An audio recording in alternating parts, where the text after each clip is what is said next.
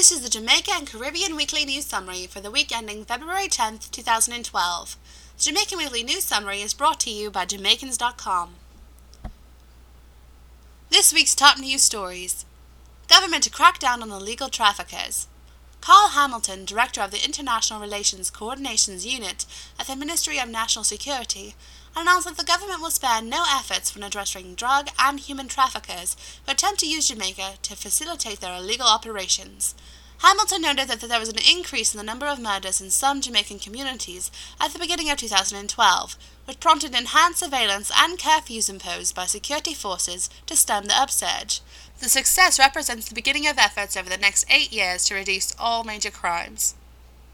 2,000 guns destroyed by Jamaican government. About 2,000 guns were placed in a furnace and melted down as part of an effort by the Jamaican government to reduce the incidence of gun trafficking and corruption in the country.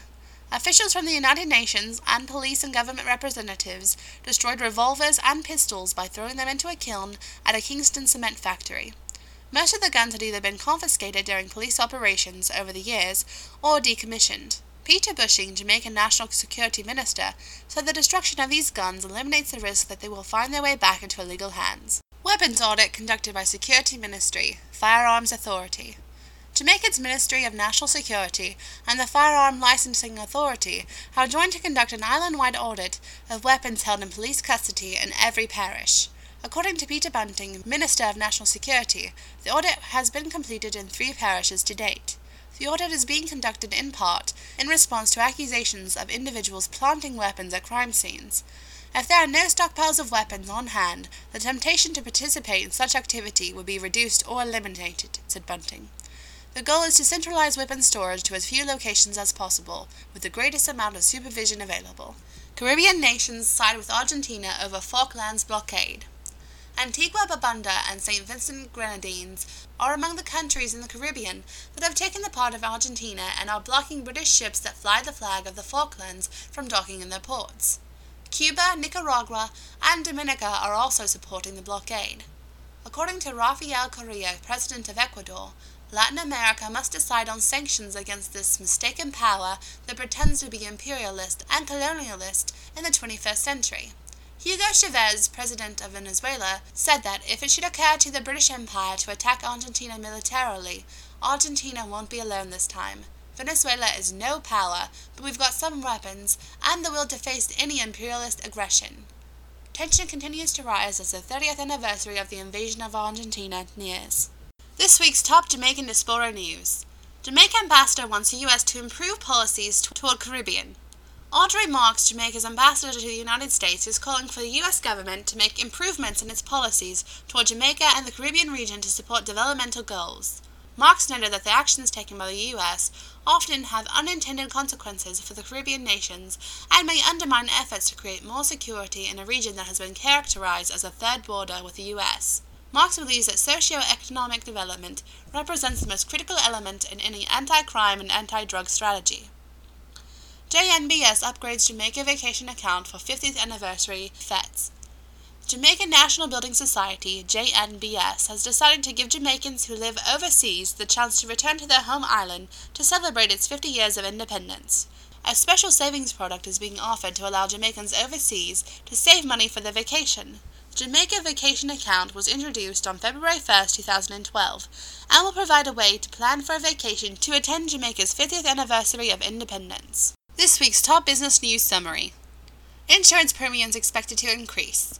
Local insurance industry officials believe that premiums for life insurance and general insurance products will rise as adjustments are imposed to protect profits. The total income earned as of November 2011 in both life and general markets combined was 22.32 billion or 10% higher than the amount earned during the same period in 2010. Horace Johnson, Assistant Vice President, Actuary and Risk Officer at Sagicor Life Jamaican Limited, the largest insurance firm in Jamaica, said decreasing earnings on interest-linked products are expected to be offset by adjusting coverage costs. Rates for 2012 are likely to increase by at least 5% depending on the kind of product and the age of those insured. This week's top entertainment news. National Dance Theatre celebrates 50th anniversary. 18 dancers from various dance schools were invited to form the Jamaican Dance Company by Norman Manley in 1961. In 1962, they performed at the celebration of Jamaica's independence and later established the National Dance Theatre Company, NDTC. Fifty years later, the company has developed an extensive repertoire, traveled on many international tours, has a studio of its own, and a feeder school. The NDTC has managed to sustain interest and support for Jamaican dance theatre for decades said Barry Moncrieffe, artistic director of the company. It has become a well loved cultural treasure. This week's top sports news Koreans look for Jamaican track coach. Jamaican track and field coaches are in high demand around the world due to the island's significant athletic success. The latest country to pursue local coaches is South Korea, which traveled to Jamaica in hopes of obtaining the services of a Jamaican coach. The three member team from Korea is led by the Sports promotion Section Chief from Gyeongsang City, Ho Wong Jong. Koreans have had a good relationship with Jamaica since the 2011 World Championship in Daegu and are eager to find the right coach. Jamaica achieves 81 run victory over Windward Islands. Jamaica withstood a 103 from opener Devon Smith to obtain an 81 run win over the Windward Islands at the opening round of the West Indies Cricket Board four day match at Sabina Park. Jamaica looking for an unprecedented fifth straight regional title in the event, especially noted the fast bowling of all-rounder Andre Russell in the match. Tamar Lambert, Jamaica's captain, had praise for the Windward batting but believed his bowlers kept up the pressure throughout the event. Thank you for listening to the Jamaican Weekly News Summary, brought to you by Jamaicans.com. This week's Jamaican Weekly News Summary is sponsored by IVU TV, Jamaica and the Caribbean's first online TV network.